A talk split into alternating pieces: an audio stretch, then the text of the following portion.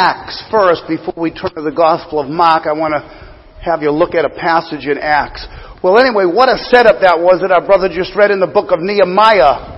Um, I wonder how close we come as a congregation of people who are about to hear the word and uh, about me, an Ezra type priest, so to speak, who's going to open up the scriptures. May the Lord together both in the preaching and in the hearing of the word that we may get into a spirit of worshipfulness this morning as we draw near to the Lord.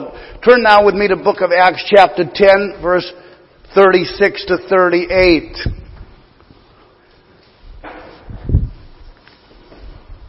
This is sort of a summary, you could say, of the life of Jesus as recorded in the Gospels. Acts 10 verse 36 to 38.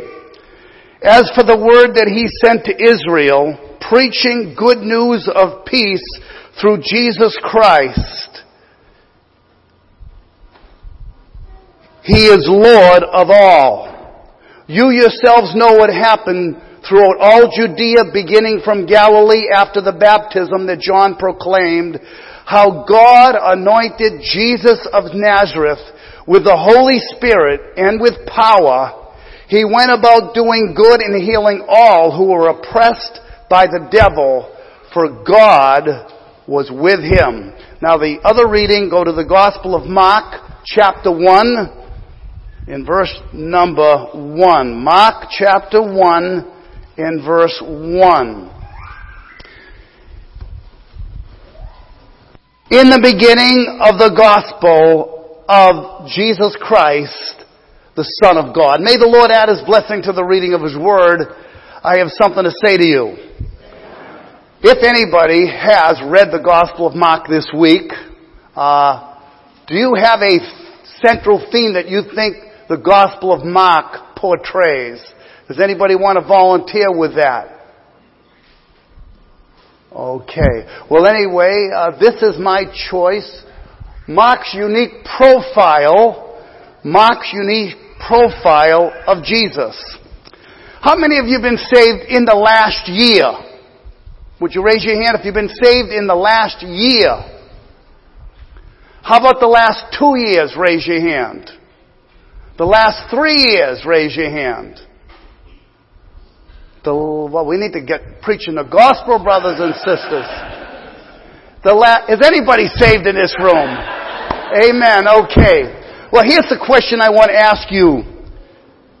Yes, I wanted to ask you, how long have you been saved? Some of you have been saved five years, ten years, twenty years, thirty years, forty years. I don't think anybody over fifty, possibly, but likely not. That's a lot of years.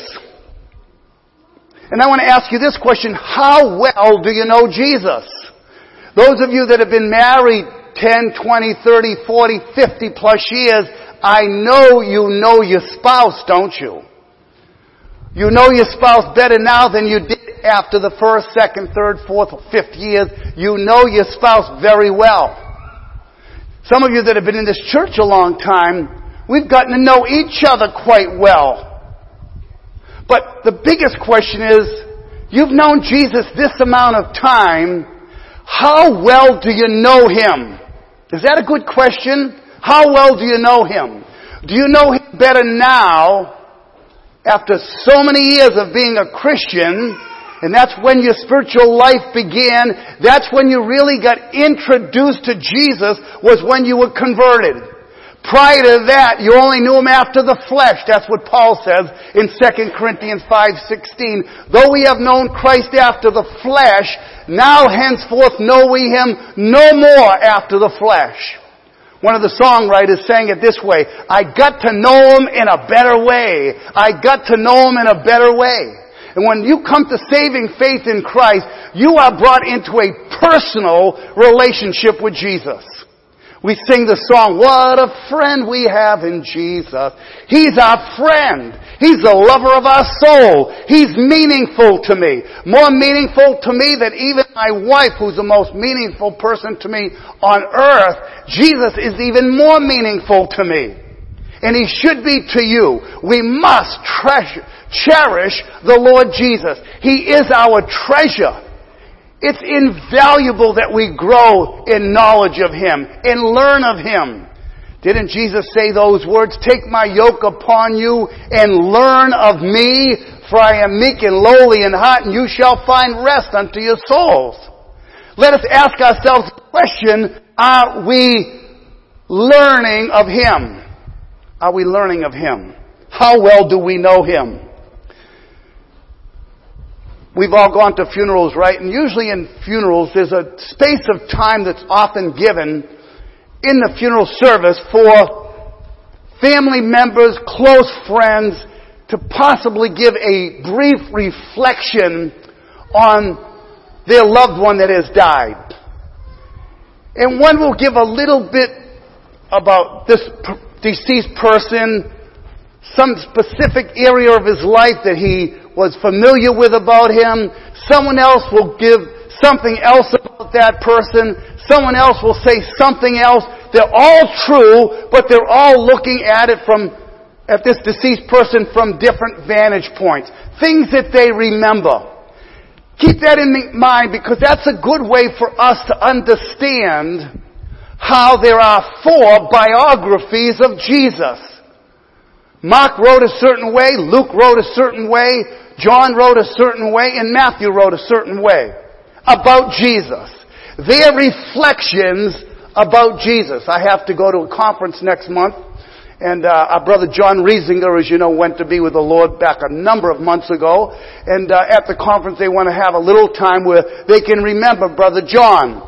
And being a sort of a friend of John's, I was asked to be one of the speakers and give my thoughts about John, what I remember about him, and there are going to be several others. And I'm sure what I'm going to say is going to be slightly different than what others are going to say, but we're all probably going to be unified in what we will say about this dear departed servant of the Lord. That's why we have four biographies of Jesus, written by four different individuals. John himself was an apostle. He describes himself as that disciple who Jesus loved. What a, what a, what a way of defining oneself. I'm that one who Jesus loved. Happened to be the one that Jesus leaned on his breast as well, but he describes himself as one upon whom Jesus loved.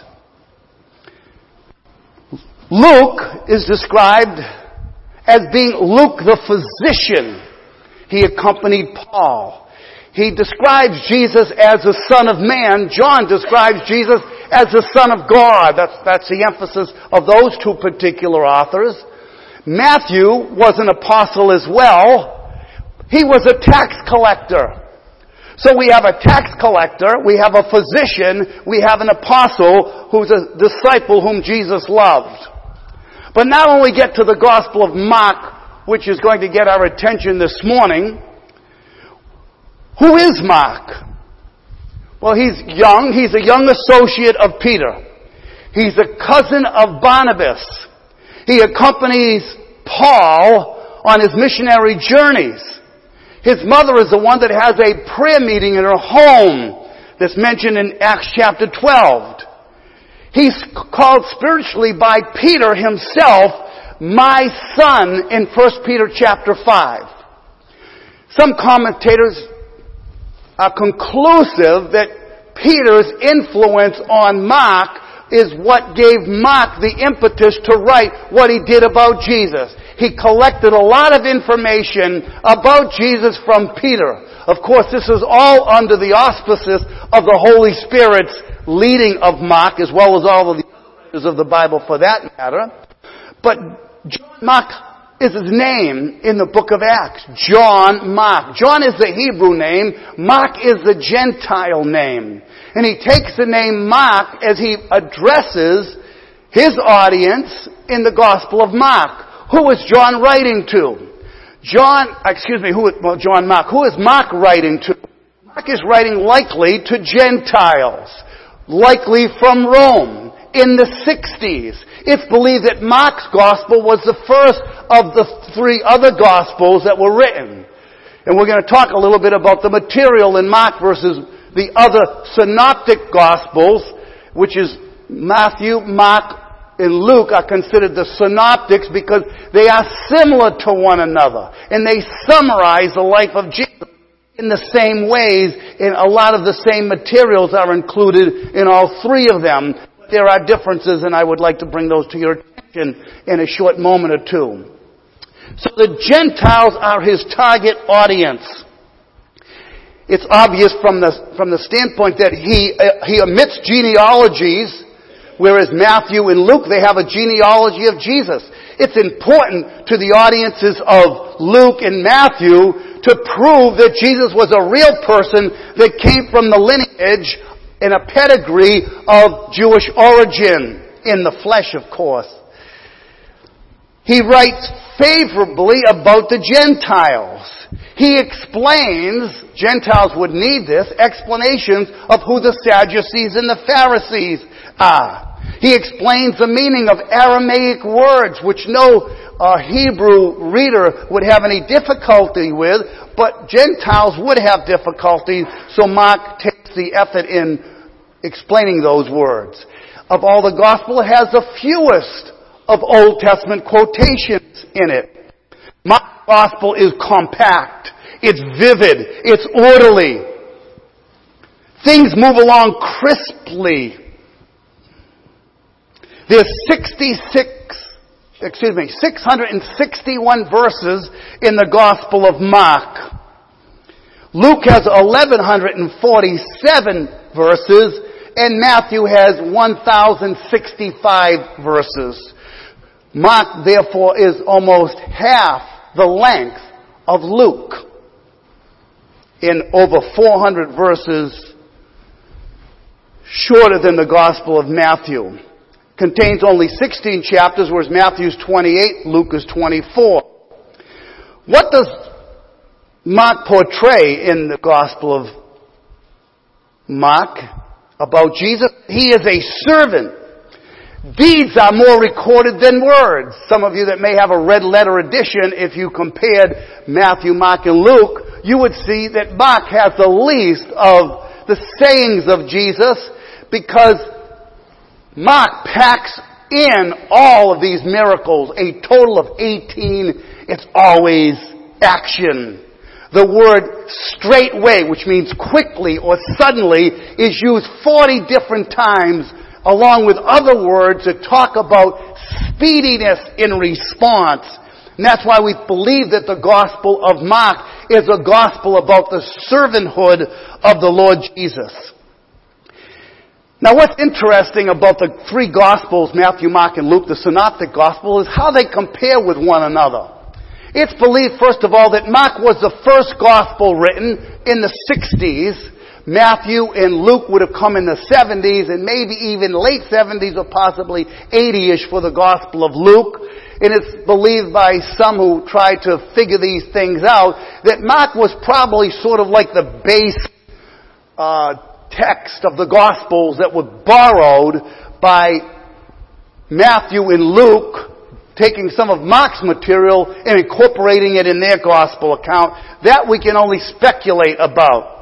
But what I find is most interesting, and I think this, hi- this is what highlights how we can get to what is Mark after in his Gospel. What Mark says that the other Gospels don't say, I think is worthy of note, and let me give you some examples that might surprise you as they did me. The man that was paralyzed that was brought to the house where Jesus was, it was so crowded, remember that they had to break the roof to let him down? Only Mark says that there were four men that carried him. When Jesus was asleep in the boat, Mark says that Jesus slept on a pillow. Only Mark. The feeding of the thousands in the grass. It says in Mark only that the grass was green. The girl who Jesus raised from the dead, only in Mark tells us the age of that girl. She was 12. There are various references to Jesus' looks and gestures. Jesus in the Gospel of Mark is called not the carpenter's son, but the what? The carpenter. Luke, Matthew, or John don't mention Jesus as the carpenter. When Jesus was tempted in the wilderness, it says he was with, only in Mark it says, was with the wild beasts. When they took Jesus from the boat, it says they took him as he was. Mark 436. When Jesus invites the little children to come to him and they come, only in Mark does it say he took the child in his arms. When Jesus approaches the fig tree, it says he went to it, the King James says, if haply he might find some fruit thereon. Only the Gospel of Mark refers to those self-imposed limitations that Jesus placed upon himself. Of course, he's God in the flesh. And he's approaching a fig tree as a divine being. Of course, he would know in advance whether there was fruit on the tree or not. But yet, the Gospel of Mark portrays Jesus as going there not knowing what he's going to find unexpectedly Will there be fruit on the tree? In Mark 16 it says when Jesus rose from the dead, he tells, the angel tells Peter, tells the, uh, the woman, go tell the disciples and Peter, and Peter, that I'm risen from the, that he's risen from the dead. Only in Mark does it say, after they had celebrated the Lord's, the Passover, and then the Lord's Supper, it says, about the Lord Jesus, he sung a hymn and went out. Sung a hymn. Interesting features, aren't they? In the 14th chapter, in Gethsemane, what a scene Gethsemane is. In Gethsemane, Jesus' agony is portrayed as being the most agonizing of all the other gospels.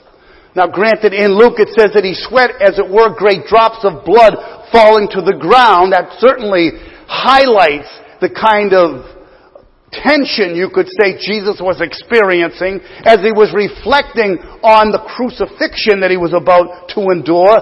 But in, Math, in Mark it says this, quote, about Jesus saying, My soul is overwhelmed with sorrow to the point of death deeply distressed and troubled. And he says very bluntly in his prayer to the Father, take away this cup from me. It's in Mark where we have that expression by the Father who brings his Son to Jesus. And Jesus tells him, if you'd only believe, and the father's response is, and this is a typical one, I think, for all of us, Lord, I believe, but help thou my unbelief. Does anybody have unbelief? I think we all have to stretch our hands a bit to admit that we do have some degree at times of unbelief. I believe, amen to that, but we still have unbelief. These, I think, highlight points about the Gospel of Mark and it shows to us, I think, his real humanity, the real personhood of the Lord Jesus. And what I'm particularly driving at this morning is, as I begin, how well do you know Jesus? How are you going to learn of Him? Is it just by going through life and, and letting life's experiences be your, your teacher and you learn like you learn wisdom, you learn by experience? Is that how we learn about Jesus? Jesus' exhortation is to take up your cross daily and follow me. Following Him and learning of Him go together. How do we learn of Him? Are we learning of Him? Well, the best place to learn about Him is to go about Him, where He is found most prolifically, and that would be in the Gospels themselves. I think sometimes in a church like ours, we can exaggerate the importance of the epistles and minimize the value of the gospels. Am I right on that? I think as a, as a whole that's true. We all love Romans, Ephesians, Galatians, Colossians. Man, we love it because we're getting Christian doctrine. We're learning practical truth for the Christian life. But wait a minute. It all springs from the person of the Lord Jesus. We're not just learning doctrines and rules and what Christian life should be lived like. Paul says, Be ye imitators of me as I am of Christ. 2 Corinthians 3.18, Paul, Paul says, We all with open face beholding as in a glass the glory of the Lord are changed from glory to glory, even as by the Spirit of the Lord. Changed to be what? Like the Lord of glory. In Romans 8:29 it says he's predestinated us to be conformed to the image of his son. Is that a goal of yours and mine? Or do we just want to be what we want to be? And I think it's an important question for us to ask it this way.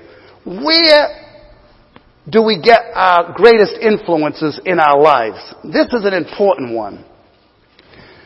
Who are you learning from? Who are your role models? And I think all of us in some way have somebody in our life that we're intimately associated with that affects the way we want to be. The question is, in what position is Jesus in the influential people in our lives? Where does he stand in that line of influence?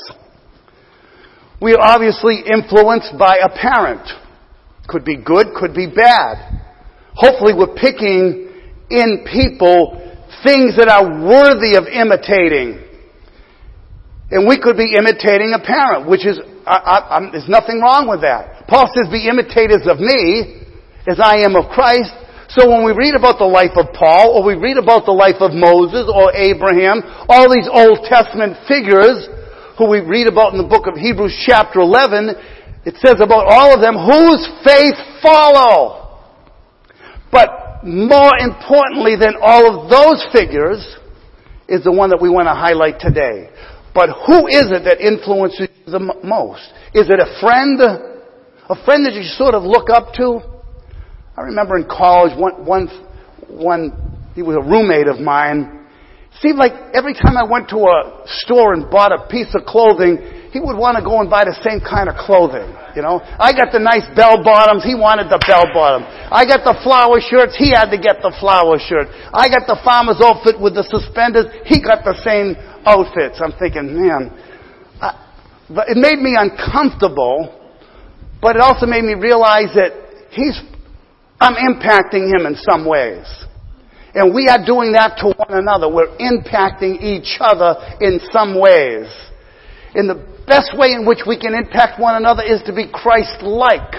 Now I think sometimes we think that being Christ-like means being kind of like a man on the moon, like, you know, that's like craziness. Like, how do you be like Jesus in the real world of the 21st century where things are so different than they were when Jesus was here on earth.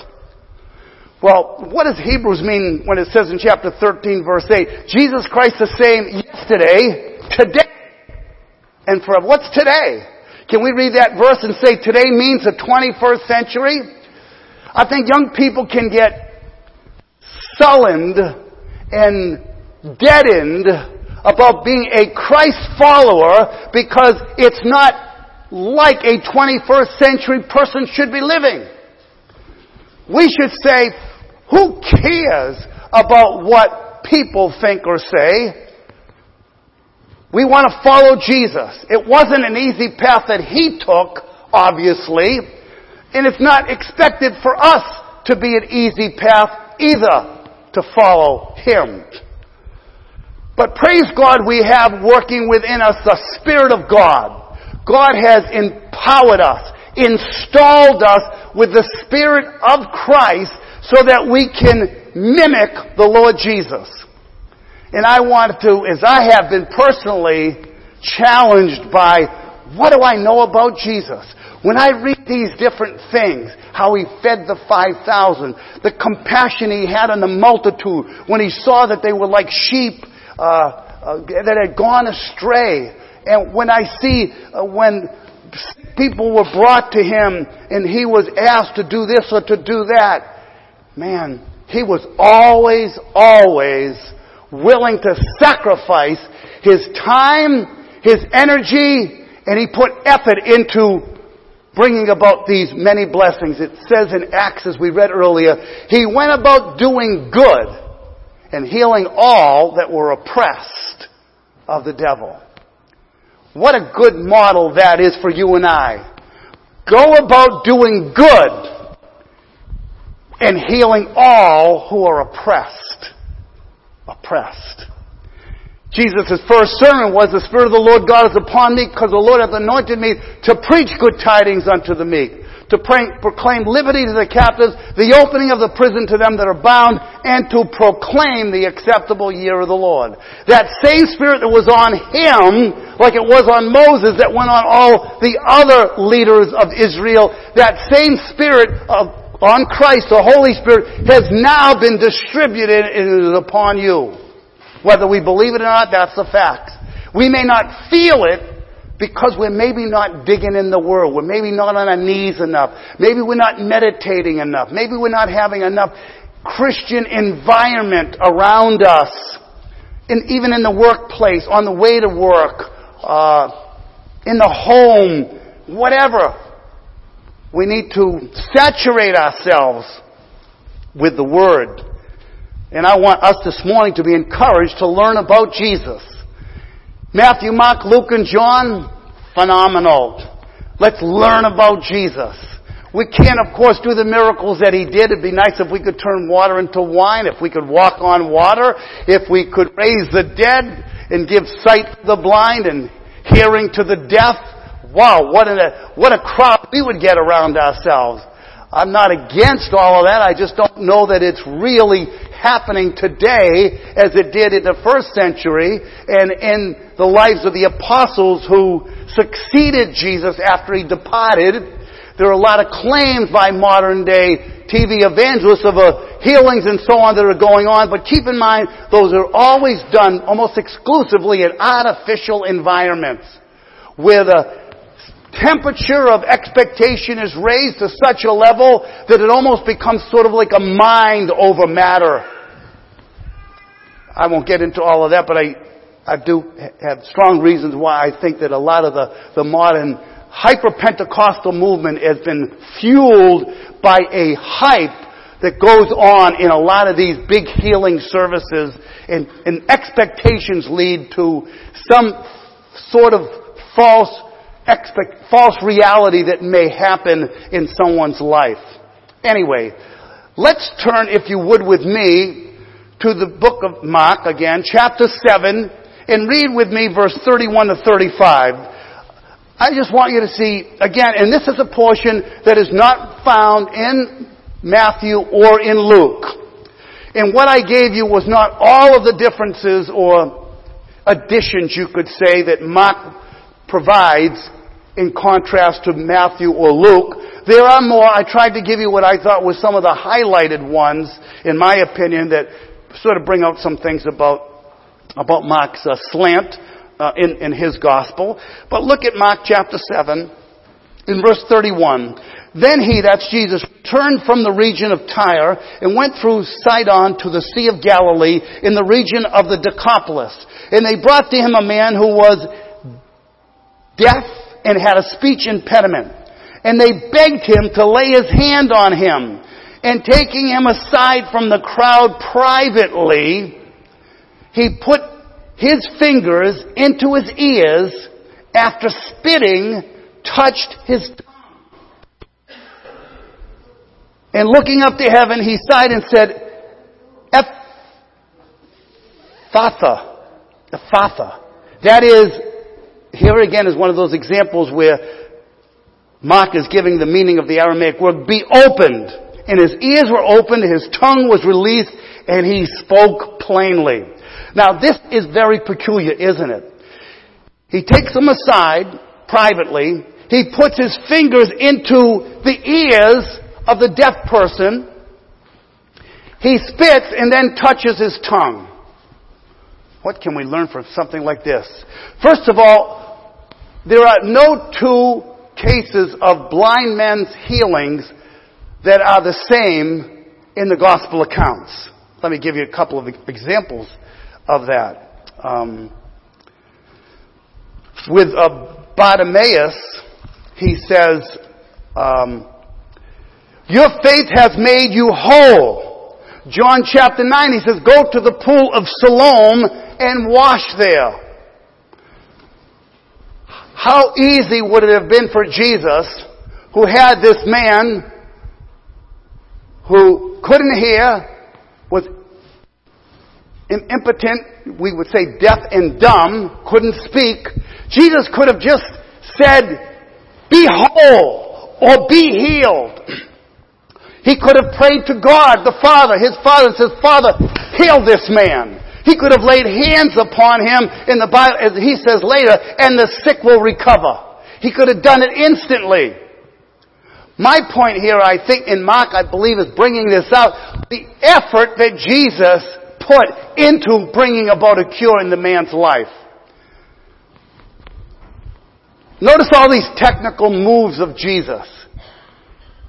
Has, takes the individual privately aside, probably away from the fanfare. They may have been looking on Jesus as if, let's see how the magician's going to handle this one. Let's see if he really can do it. Jesus wasn't out to try to put on a show for anybody. Even when Herod, the great Herod the king, hoped to see some miracle done by Jesus, Jesus, it says, did not open his mouth, didn't say a word, didn't do anything to impress him. He was the one that had the least importance upon impressing people of anybody that ever lived. He takes them aside privately and he takes his fingers and puts them into his ears and Jesus spits, I don't think he spit in his face or spit in his eyes. It just says he spit. Now, spit in the Bible is always a negative. It's an unclean thing. If I spat at you, you would be instantly unclean. I think I could probably reach you too. That's why sometimes in the front rows, you ever gone to, you know, some of these Broadway uh, shows they have and they have people get back a little bit because the speaker might get his spittle on you. Well anyway, spittle in the Old Testament was classified as unclean. If you had spittle on you, you had to go through a rite of purification. There was nothing, they spit at Jesus. That was a way of condemning him. That was a way of desecrating him. That was despicable. That was like garbage. Now when Jesus spits, it's another story. Because the Bible says of him, he did no sin, he knew no sin, and in him was no sin. Spit. In the Gospel of John, he spits on the ground, and with it, he mingles the spit with the dirt and makes some mud, and he anoints the eyes of the blind man and says to him, go and wash in the pool of Siloam. And he does and his sight instantly returns to him. Again, there's the spittle of the Lord Jesus. Wouldn't we like to be spit upon by the Lord? The Lord. And I don't say that he spat at him, but it's possible. I don't know. It just says he spit. And then after he spits, he touches his tongue. I can see the ears to open them out. I can see the tongue being touched so that he could speak. Just not sure where I could put the spit. That's all I want to say at least is that there's some actions here. In Mark is the gospel of Jesus being an action figure. It's not just the word, it's the action, the effort, the sympathy that he put into what he did, he, he worked on him as it were. He operated on him in a divine way and brought about the miraculous cure for him. And then one other one I want to give to you is in the eighth chapter, and that's verse number 22. There you go. Acts 8, excuse me, uh, Mark 8:22. And they came to Bethsaida, and some people brought to him a blind man and begged him to touch him. He took the blind man by the hand and led him out of the village. And when he had spit on his eyes and laid his hands on him, now that might be the answer to what we were just asking when Jesus spit. Did he spit on his eyes? Possibly so, because of what this says. Might be inclined to think that way. Spit on his eyes and laid his hands on him and asked him, Do you see anything? And he looked up and said, I see people, but they look like trees walking. Now, uh, this man apparently was not born blind. Because how would he know what a tree would look like, or how would he know what people would look like? It's likely, therefore, that he may have had sight at an early sort of like our brother Jonathan back there. John, I'm sure you remember things from your first 15 years that they've never been erased from your mind. And if we describe to you what a, a car or uh, a house or some, something, an animal, you know what they look like because you have that figure embedded in your mind. Well, this man, when he opens his eyes, and Jesus has done similar things to what he did to the one before, he says, open your eyes, what do you see? And he could say, I see men as trees walking. In other words, it was blurry. I would say blurry and it was it was not clearly configured for him to be able to define what he was seeing. And then it says, let's read on the next verse, then 25, then Jesus laid his hands on his eyes again and opened his eyes, and he opened his eyes, and his sight was restored, and he saw everything clearly. Two attempts by Christ you might say, is Jesus an inadequate healer? To have to have a two-stage healing for healing of this blind man? What's that all about? Is he inferior to a healer in that he has to go about it in this fashion? Just think of yourself as a blind person, spiritually. Isn't that what John Newton sang? Once I was blind, but now I see. What is our vision like? Might we need a second touch of the Lord in our lives? You know, I think sometimes, and I bet a, a, a, group of you at least in this body of people that are here today might say, I'm not sure when I was saved. I think I might have been saved when I was 14 years old, but then when I was around 30, a dramatic change happened in my life where I really started living the life. God just seemed to like overpower me and infuse in me a hunger and thirst for the reading of the Word, to witness to people, to pray. And, it, and I'm not denying that I wasn't touched the first time. But the second time, I began to see things clearly. Can anybody say amen to what I'm thinking about here? What I'm, what I'm telling you? I think in some cases there are those first touches and second touches. Now Jesus didn't say, oh, you don't see, you don't see men for men, but you see them as trees. All right, it didn't work. Forget it. He that has begun a good work in you will perform it until the day of Jesus Christ. I think sometimes Christians need a second touch, and I'm not talking about a second blessing here. I'm not talking about a second baptism.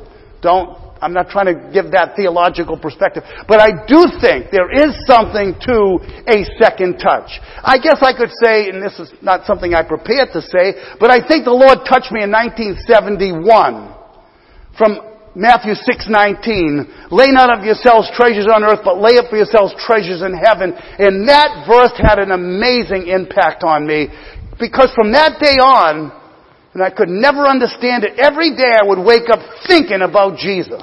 And I said to myself, what is going on? Why am I thinking about Jesus all the time? I was just going into college, those glorious years, you know, where you're gonna really like spread wings, you're gonna sow your oats. Wherever I went, and there weren't good places many of the times, I couldn't get Jesus off my mind.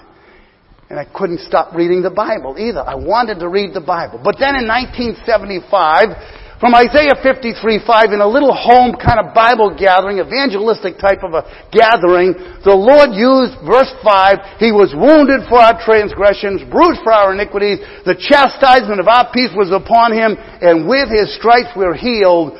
Well, that was a second touch for me. A second touch for me. I'm like, wow, I see clearly now. And when I went to the nightclub that night, I'm like, what am I doing here? I don't belong here. These aren't the people that I want to associate with. These aren't the things that I want to do. And I marched out of there and I never went back. Because I found a sweeter story. I found a truer gain.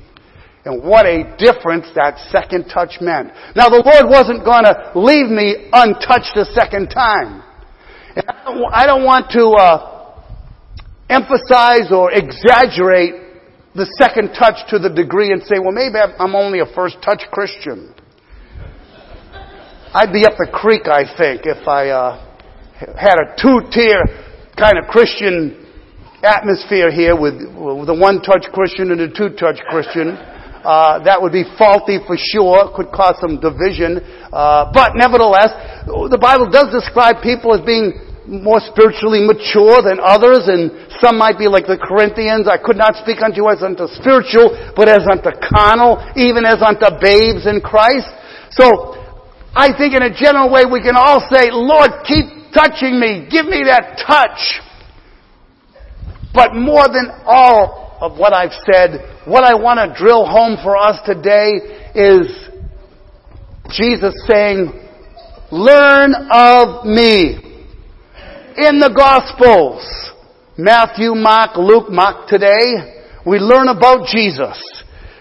So many different things. When that father had brought his son to the disciples and they, they could not help the situation, they bring the child to Jesus and the father complains and says, I brought my son who's vomiting, who's being t- overpowered by demonic powers, and your disciples couldn't do anything. And he says to Jesus, if you can help us, take pity on us. And Jesus said, I like the ESV here. It says, if you can, exclamation point. Jesus is saying, in, in paraphrase form, if I can, do you know who you're talking to? If I can? If I can?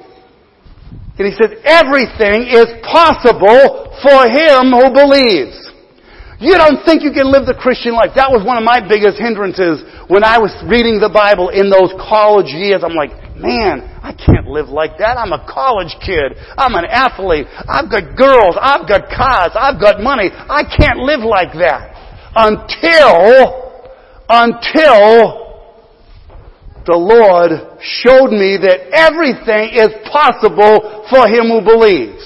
How could God turn a wild, woolly, college crazy kid that I was into a child of the living God that wanted to love him and live for him? Took away the immoralities in my life, the vulgarities in my life. I give God the glory. I've got nothing to praise myself for whatsoever. Because for three years I struggled with the one touch. It seemed like I knew about Jesus, but I didn't have Him in a way as a Lord of my life.